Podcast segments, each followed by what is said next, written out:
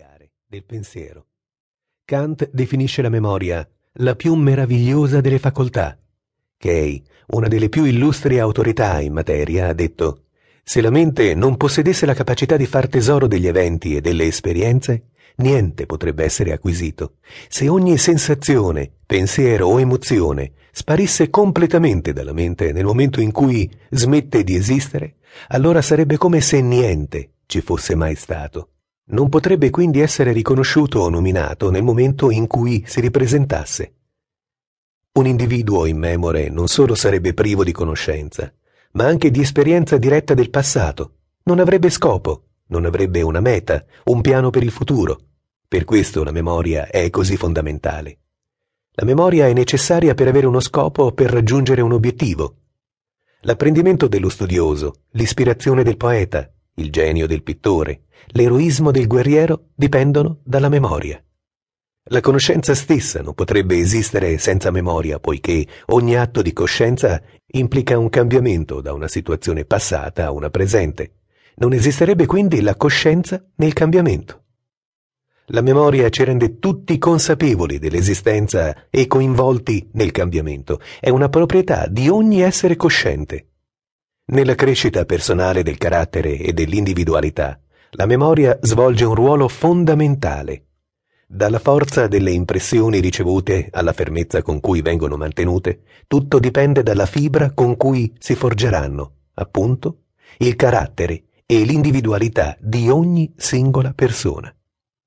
Le esperienze sono le nostre pietre miliari, le nostre conquiste e allo stesso tempo le nostre guide.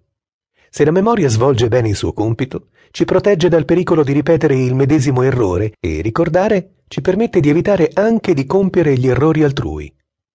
Dice BT, quando la memoria è difettosa, esperienza e conoscenza saranno a loro volta carenti e cattiva condotta e opinioni assurde ne saranno diretta conseguenza.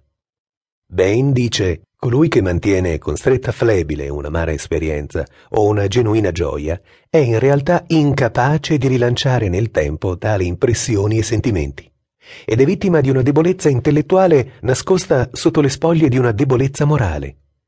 Per avere davanti a noi, in maniera costante, una stima fedele delle cose che ci riguardano, è importante sentirsi costantemente stimolati verso la felicità L'uomo ben istruito, in questo senso, è colui che può portare con sé quel bagaglio di esperienze di cui ha goduto o per cui ha sofferto, che lo rendono oggi un uomo migliore, più forte e consapevole, capace di fare di quelle esperienze la propria forza.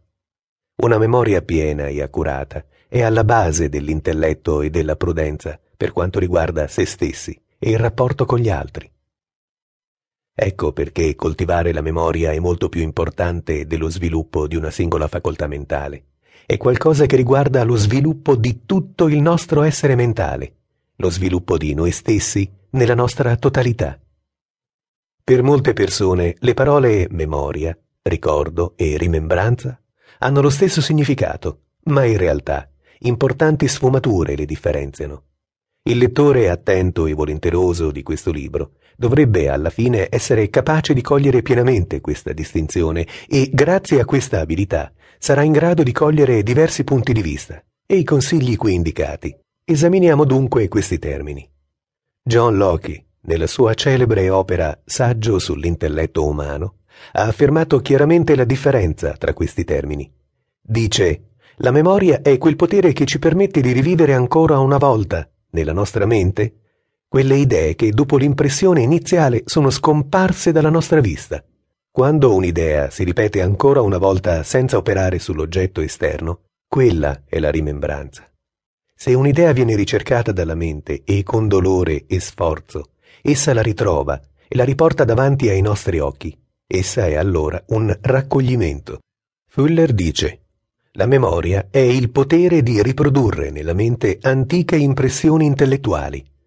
La rimembranza e il raccoglimento sono l'esercizio che tale potere compie spontaneamente o involontariamente. Noi ricordiamo perché non possiamo farne a meno e rimembriamo solo attraverso uno sforzo positivo.